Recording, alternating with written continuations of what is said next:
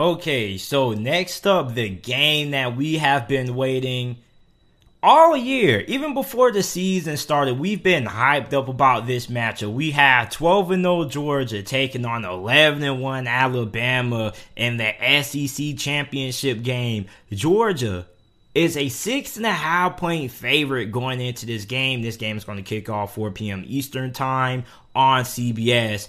I have been waiting for this matchup all year. Now, Bama fans are going to say, JT, you know what Bama has done against Georgia the previous times they've played. And I'm going to tell you, I don't care what Alabama has done to Georgia the previous times they've played because what Alabama has done to Georgia in the past has nothing to do with the game that's going to be played this Saturday.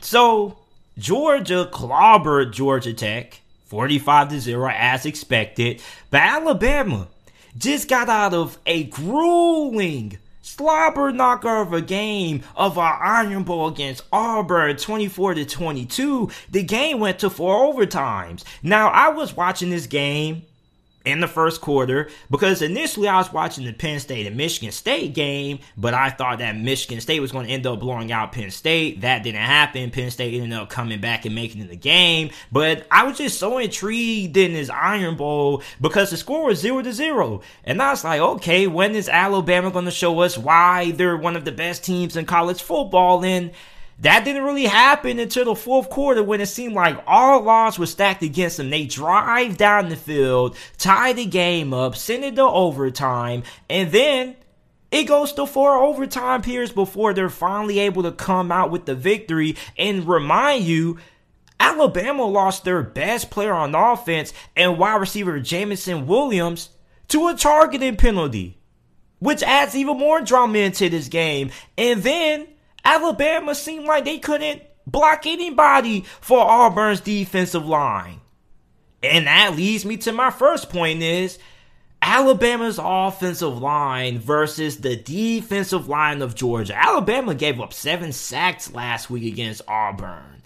And this isn't the first time that the offensive line for Auburn, well, for Alabama, excuse me, has been under fire. Like we know for the whole entire season that the offensive line for Bama hasn't really been the offensive lines that we're normally accustomed to seeing. As a matter of fact, this is probably the worst offensive line that Alabama has ever had under Nick Saban, which makes this a really bad matchup in the trenches because we know what Georgia has been doing to teams all this year. They've been mauling guys. You got this freak of nature called Jordan Davis, which I call him a Wolverine green. He's like somebody that you make off a creative player. What is he? 6'5, 6'6, 340 pounds? probably runs like a 4-8, 4-9. Like, how the hell do you block this guy? And if you're Nick Saban, how do you game plan for this? And I think that Nick Saban understands that this Alabama team is at a disadvantage up front and I think that Nick Saban understands that this isn't the best Alabama team that he's had. As a matter of fact, is probably one of the worst teams that he's had so far, which is why he kind of has, you know, kind of went about his post game press conferences the way he has because they barely escaped the way against Auburn. And in the post game press conference, you know, he was proud of his guys because they fought and they fought hard when it seemed like all the odds were against them. And I understand that you you test how good your team is when they face adversity. And Alabama faced a lot of adversity. And they're going to be facing a lot of adversity this Saturday when you're asking this offensive line to block these monsters led by Jordan Davis. Now, everybody's going to say, well, a lot, a lot of Alabama fans going to say, JT, you know this game is going to come down to Stetson Bennett. Is Stetson Bennett good enough to beat a elite team like Alabama? And this has been the narrative with Stetson Bennett all this year. Is Stetson Bennett good enough to get Georgia over the top? Can Georgia win a national championship with Stetson Bennett? And is Stetson Bennett good enough to beat Alabama? That depends on how much Stetson Bennett is asked to do. If Stetson Bennett has to only throw the ball 20 or 19 times like he pretty much has had to done in pretty much every single game that Georgia has played, that doesn't really matter. What really a lot of people are asking is if this game is put in a situation where Georgia can't run the football and they need Stetson Bennett to throw the ball 30, 35 times to win, is he capable is he capable of doing that? I don't know. I can't say I'm 100% sure he is. But if they're asking Stetson Bennett to manage the game and he just has to hand the football off and only throw the ball when need be to keep the defense off balance, then yes, he can. But if Stetson Bennett has to throw the ball and will Georgia to a win, I don't really know. Now, Alabama's pass defense has been criticized all this year. They've been, you know, making a lot of changes in the secondary and whatnot, but their run defense has been really good. As a matter of fact, they have the third best run defense in all of college football, only allowing 81.9 rushing yards per game. Now, you can take and do whatever with that stat that you want to. You can say, well, JT, their run defense looks good on paper because everybody just throws the football on them. I can understand that, but you also got to understand that they have one of the best front sevens in all of college football. So when I look at this Alabama defense, the strength and heart and soul of this defense is Will Anderson. You also got Henry To'oTo'o. Like, you have a lot of talented guys in this front seven. And a lot of people are talking about how great Georgia's defensive line is and how great their front seven is. But not enough people are talking about just how good Alabama's front seven is. And if Georgia can't run the football in this game, then a lot of things change because Georgia has pretty much dominated everybody they played. They've had success running the ball on every single body they played. They've never been put in a situation where their back has been against the wall and they've had to throw the ball to win. So what if Georgia's put in that situation for the first time this year? And I don't think that George is going to come in offensively and steamroll Alabama like they've done a lot of teams this year on the offense side of football. I feel like Alabama's going to come in and their defense is going to hold strong. So for me, I like when people say this game is going to be a blowout in Georgia's favor. I can understand why because Alabama defensively in the secondary has a lot of holes, and you look at the offensive line of Bama versus the defensive line of Georgia, obvious mismatch. But I feel like Alabama's defense is going to keep them in this game. And Alabama is also really good at getting pressure on the quarterback. Also, they're third in America in sacks per game. Like a lot of people are talking about just how great this Georgia defense is, and they're nitpicking this Alabama secondary. They're basically saying Alabama's defense isn't good because their secondary isn't good, but they're overlooking a lot of the strengths of Alabama's defense. Their pass rush is really good, and they're really good against the run. And if Alabama is going to pull off the upset and they're going to win this game, the first thing they're going to have to do defensively is make sure that they shut down the run game of Georgia and force Stetson Bennett to beat them throwing the football. Let Stetson Bennett prove to not only you, but all of them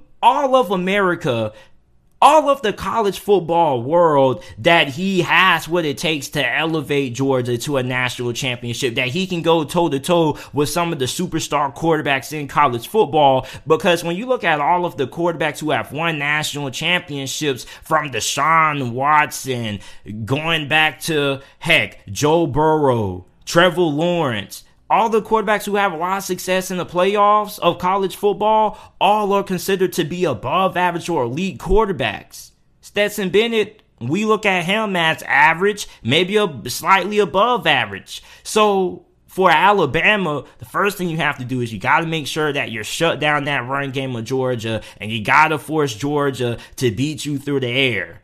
Second, You got to be able to find a way to get the ball out fast and get the ball out to Jameson Williams out in space because that's your best weapon offensively. Now, the run game, I know Alabama's kind of thin at running back. We don't know the status of Brian Robinson. He has a lower body injury, most likely a hamstring injury. He's questionable, currently listed as day to day, according to Nick Saban. But even if he does play or even if he doesn't play, I don't really think that's going to matter all that much because nobody has had success running the football on Georgia all this year. And I strongly doubt that that's going to, that Alabama is going to be the first team to have success running the ball on Georgia because their offensive line is kind of already at a mismatch advantage because if you're going to win this game, it's not going to be on the ground. And you can try to establish the run game, but I don't really think they're going to have that much success. So they're probably, if they are going to win this game, they're going to have to do it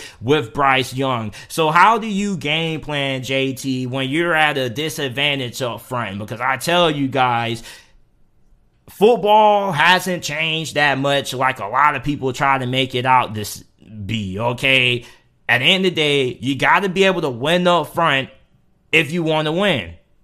And for Alabama, they're going to have to be able to find a way to somewhat try to hold their own up front. Now, I don't know how they're going to do that. Maybe you leave a couple of extra guys in the block. Maybe you block your running back put another tight end there, and maybe you limit how many receivers you are you have on the field and put a little bit more protection. Maybe you go in max protection mode. I don't know, but for Alabama, they're gonna have to find a way to slow down that Georgia pass rush. Now, Bryce Young does have a lot of mobility, so he's really hard to bring down because he's so slippery. So you got that's gonna help them out a lot also.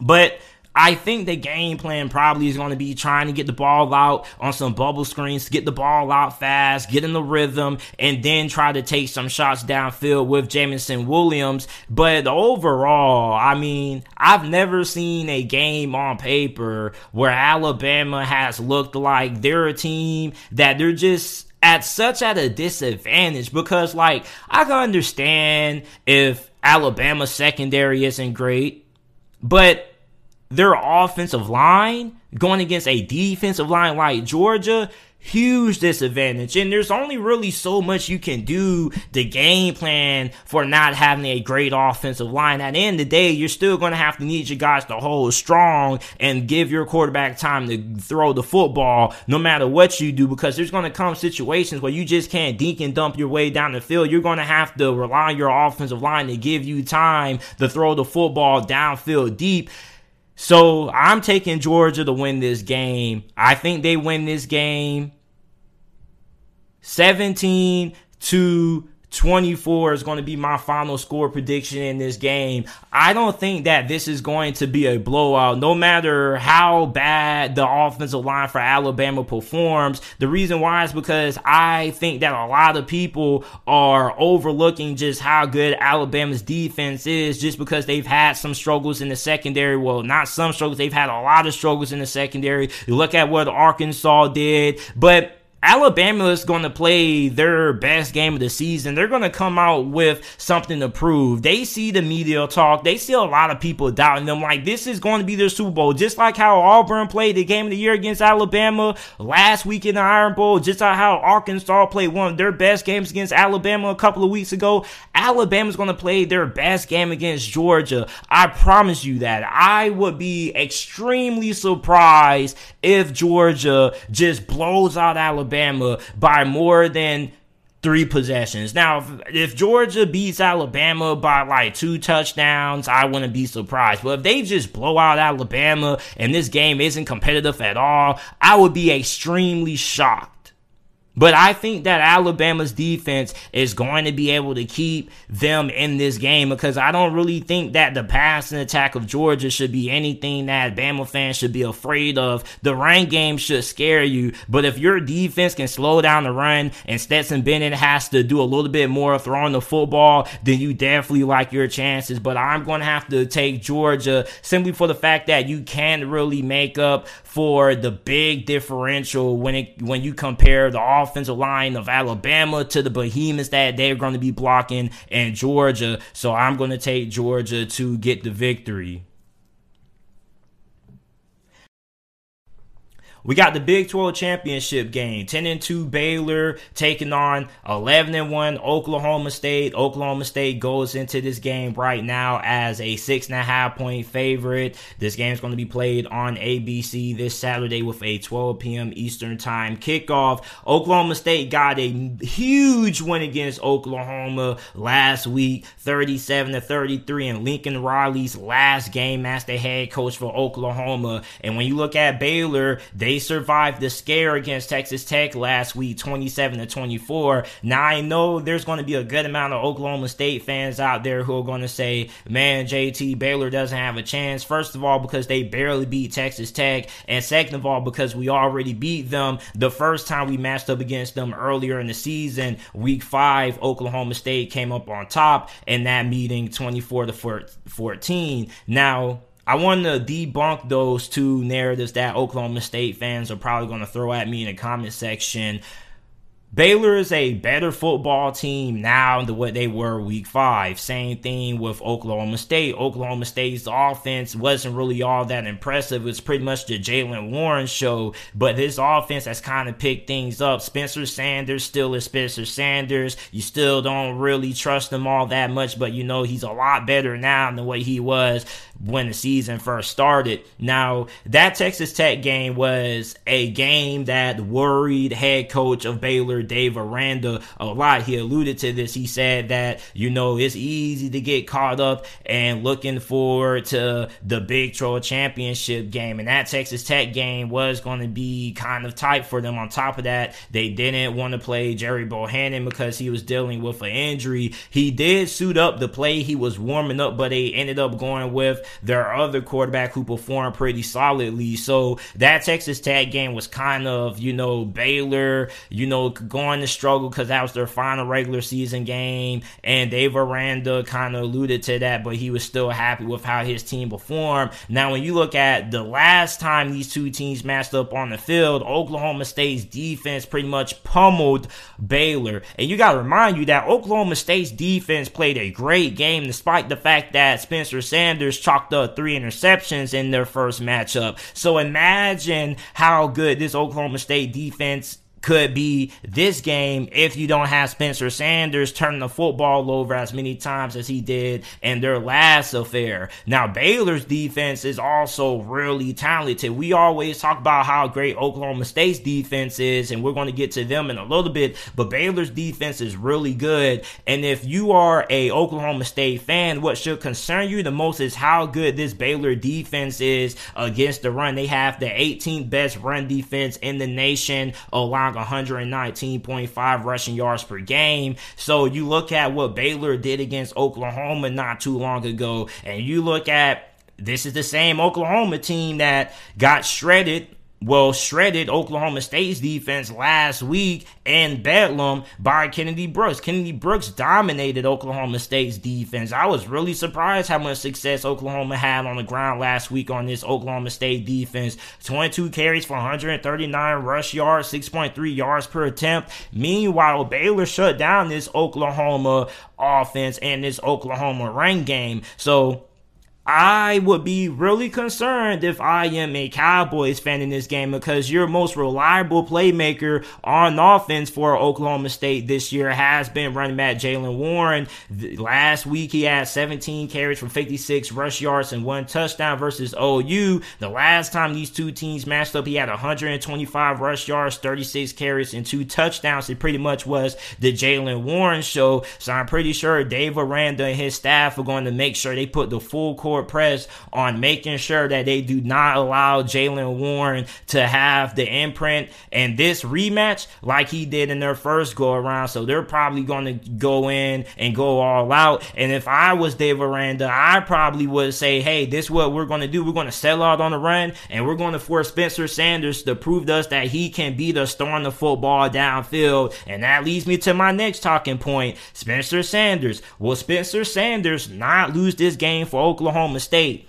because every time I watch Oklahoma State, it feels like most of the time they always win in spite of Spencer Sanders versus winning because of Spencer Sanders playing well. Now, Spencer Sanders, I understand why he's a starter. Like I all this year have been trying to figure out why does Oklahoma State continue to go with Spencer Sanders at QB? You mean to tell me you don't have no better options? Well, Spencer Sanders is a really good athlete, and I really think that his legs are going to be heavily utilized in this game. His athleticism was a big reason why Oklahoma State won last week against Oklahoma. He had 93 rushing yards on the ground and a rushing touchdown, and they're probably going to rely on his legs in this game if Baylor ends up putting all their emphasis on trying to slow down Jaylen Warren. So they're going to need Spencer Sanders to make sure that he's able to still keep the run game afloat using his legs. And also on top of that, when it comes to picking up yardage when plays break down, he also has a really good arm, but he's really inaccurate and his decision making is really questionable at times. So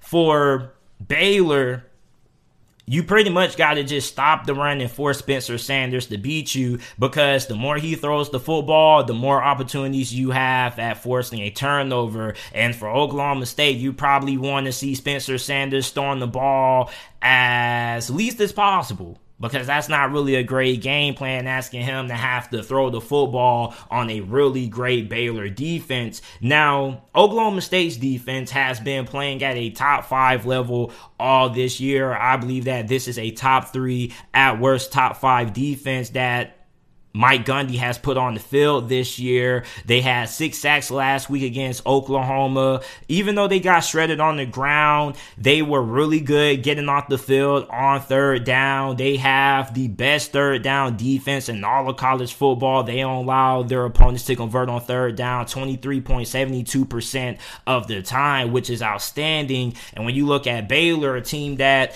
is pretty balanced in terms of their philosophy, they can beat you on the ground. They can also beat you through the air. But I feel like against better opponents, most of Baylor's success has come on the ground. You think about what Abra, what Abram Smith did all this year 1,366 rush yards, 12 TDs, 6.4 yards per carry. You also got Trestan Ebner, who has 748 rushing yards and two TDs on the year. And you look about, you think about how much success that Baylor had running the football against Oklahoma not too long ago.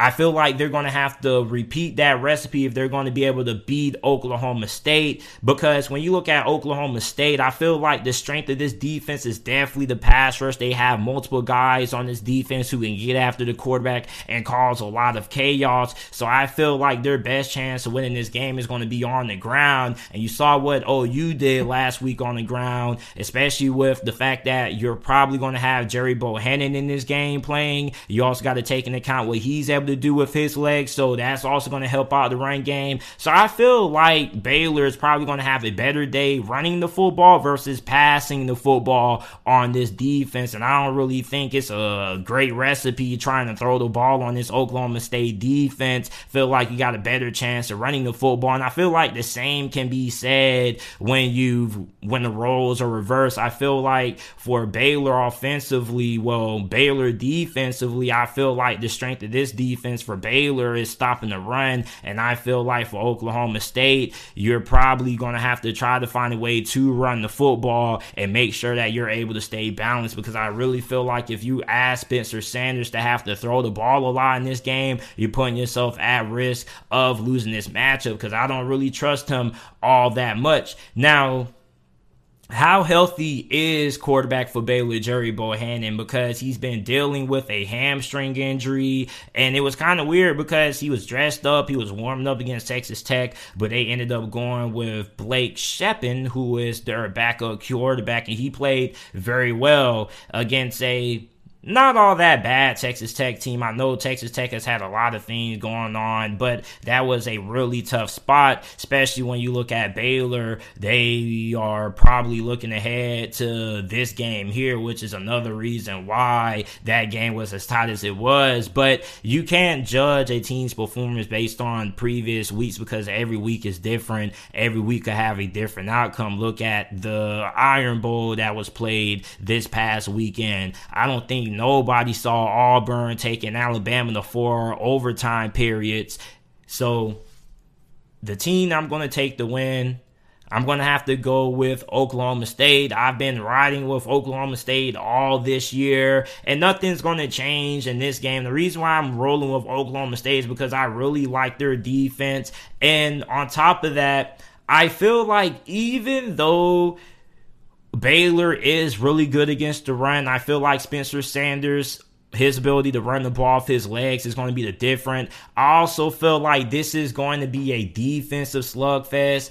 Probably going to be moderate scoring. I don't think we're going to have, you know, like a six to three score or anything like that. But I really like Oklahoma State because you look at how good they are getting pressure on the quarterback. And I feel like this game is going to come down to which of these two quarterbacks, either Spencer Sanders or Bohanon, is going to be able to make the big throws when it matters. And I'm probably going to have to slide with Oklahoma State, even though I'm not really a big fan of Spencer Sanders. I just feel like the Oklahoma State defense is a lot better than Baylor's defense. And a lot of Baylor fans are probably going to disagree with that. They probably are going to feel like these two defenses are pretty much dead even, which I can understand that. But in passing situations, it will probably be a little bit more easier to throw the ball on Baylor's defense versus being able to throw the football on Oklahoma State's defense when you look at how how great their front seven is when it comes to getting consistent pressure on a quarterback. So I'm going to take Oklahoma State to win this game.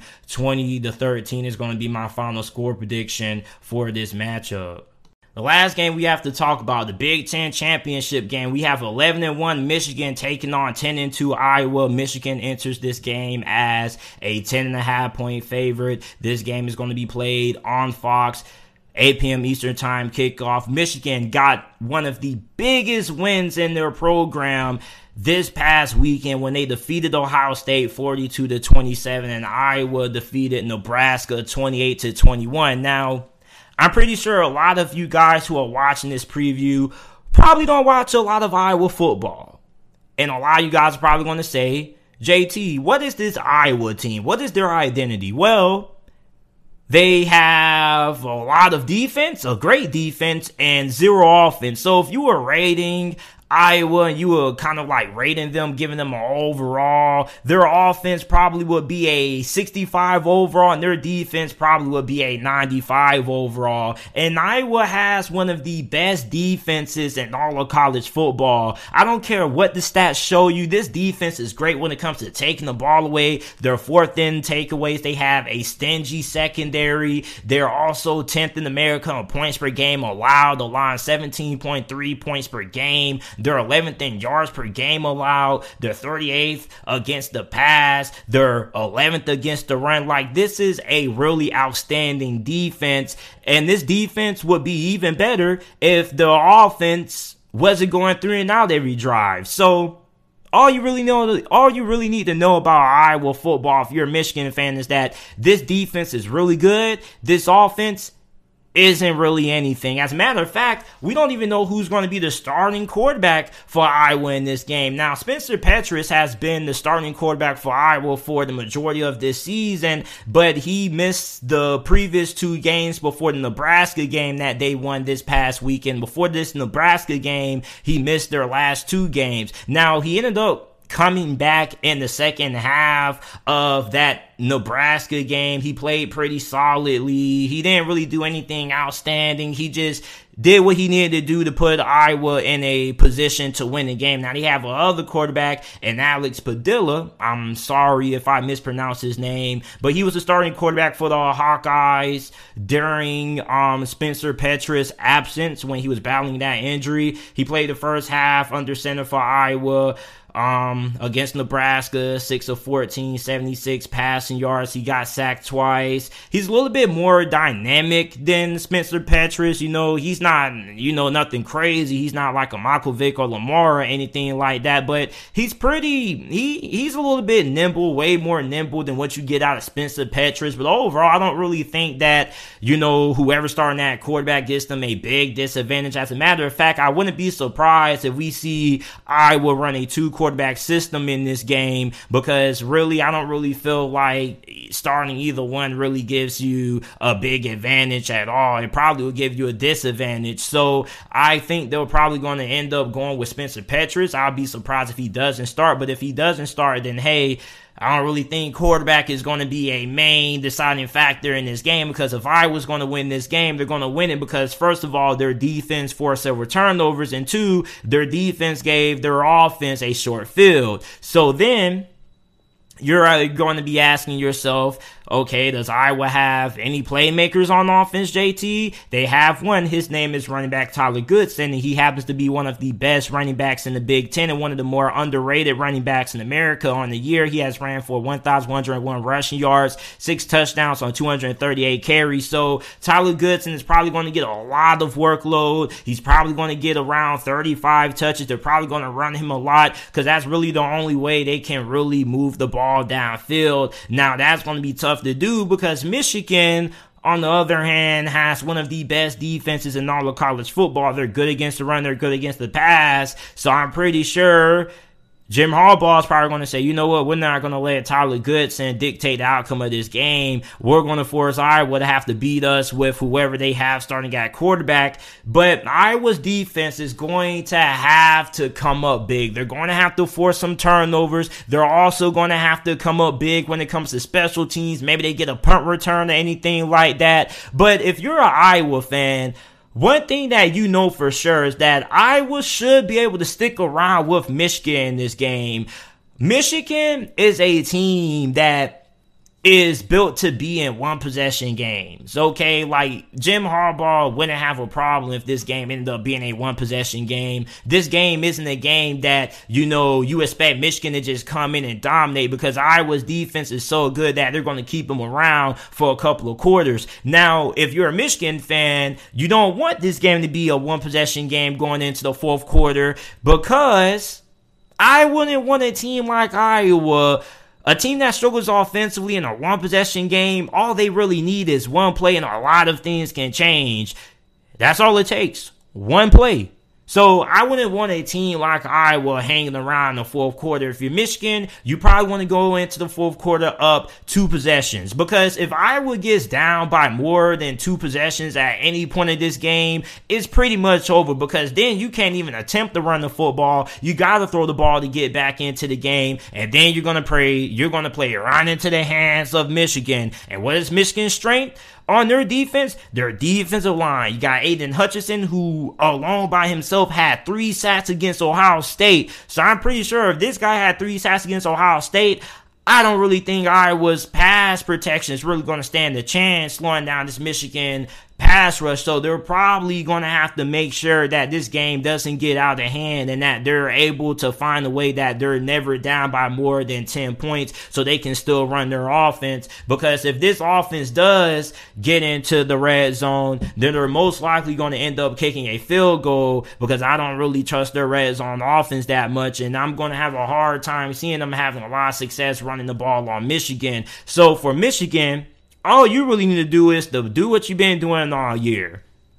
Iowa is probably going to hang around with you for a couple of quarters. They're definitely going to go into this game heavily motivated. Their defense is going to play really well. You might have a tough time running the football on Iowa because Iowa has a pretty good run defense. They're 20th in America in rushing yards per game allowed, allowing 122.5. So I'm pretty sure that this is going to be a dogfight. They're also kind of they kind of have a similar mentality as you because they're tough, they're physical, they're nasty up front. Everybody has a mean streak about them. So this game is going to be tough. It's probably not going to be a lot of scoring earlier on, but I am going to take Michigan to come up on top with the victory. I say Michigan wins this game 27 to 14 is my final score prediction in this game. And there are a lot of people who feel pretty confident about Iowa taking the upset. And I will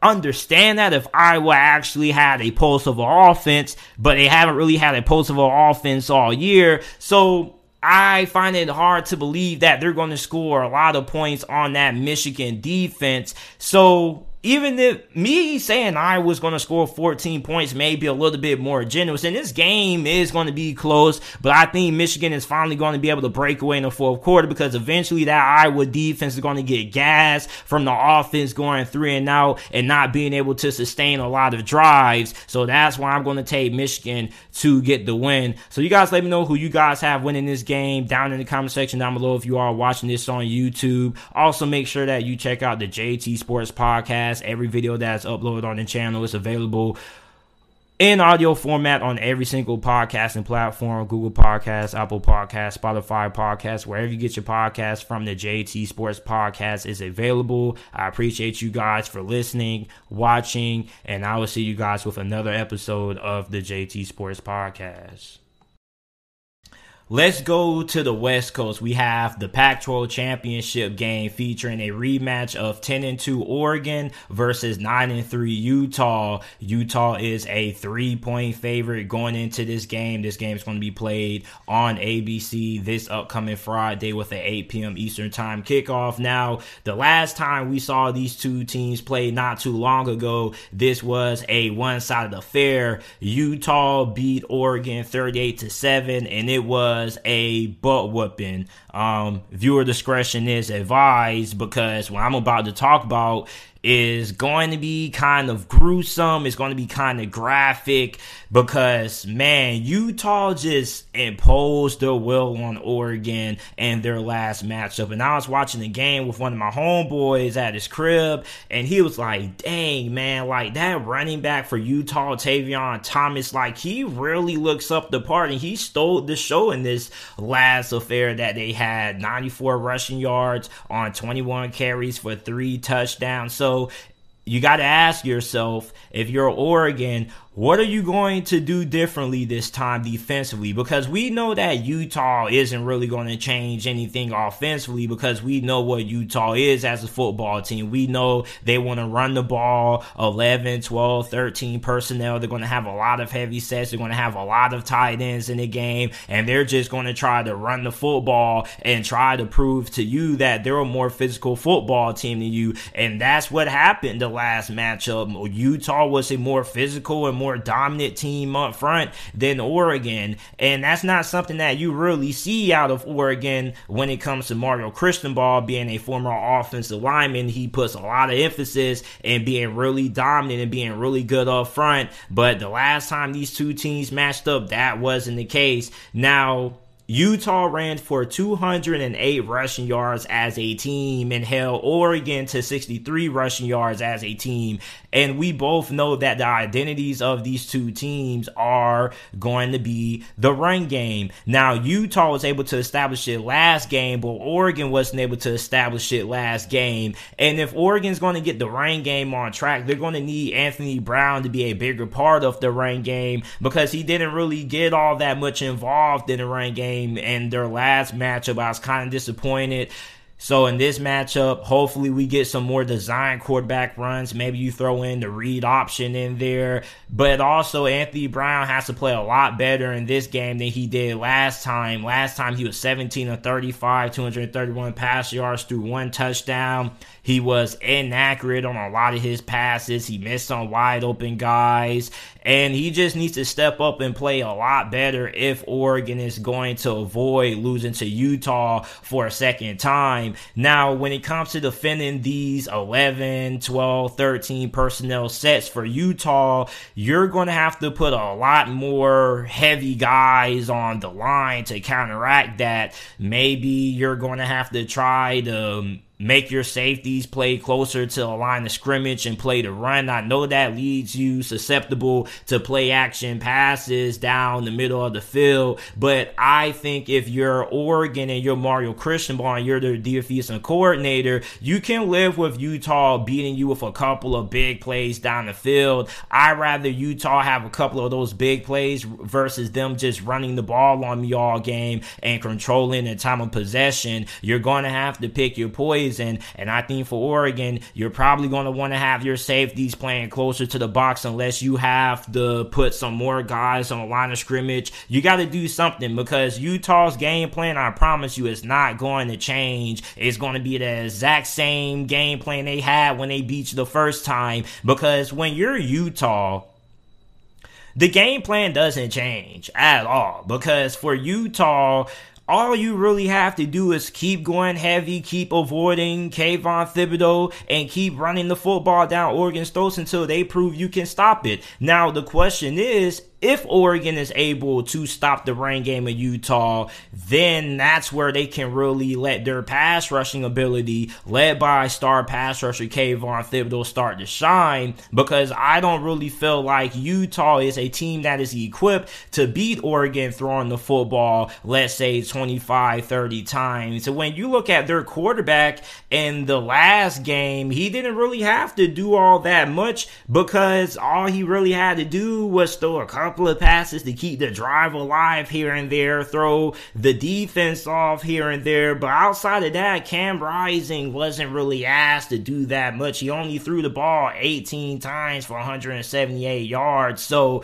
for Utah, I feel like this team could get in a lot of trouble if Oregon is able to come out and find a way to slow down that running game and forces them to put the ball in the air a little bit more than what they would like to. Because because once you have to start throwing the football, there's really no avoiding Kayvon Thibodeaux. You can try to double team him, you can try to chip him, but it's probably not going to work. So for Oregon, if they're able to slow down this rushing attack, then they definitely have a better chance of winning this game than what they did last time. And also for Utah, Utah kind of was in a different situation than Oregon because the rain game was so effective. But what if the game flips compared to what it did last time. What if Oregon is the team that's able to have success running the football and Utah is the team that has to throw the ball to win? So neither one of these two teams aren't really built to have to beat you throwing the football more than 30 times. They would like to limit how many times their QB has to throw the football.